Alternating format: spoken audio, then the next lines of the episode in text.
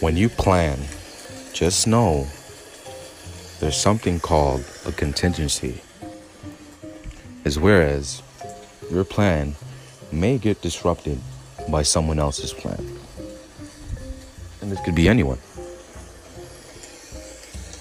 your daughter, cousin, friend, nephew, uncle, mother, father, anyone that's family, really.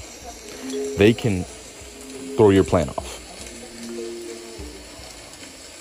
And it doesn't have to necessarily be family, it could just be anything or anyone. It could be nature, it could be a leaf falling on the floor. There are things that are working against you and your goals. So, when it gets tough, what do you do? You remember why you do it. Then you have to repeat this. Keep remembering why you're doing something. Keep remembering why you have those goals. And that will carry you through.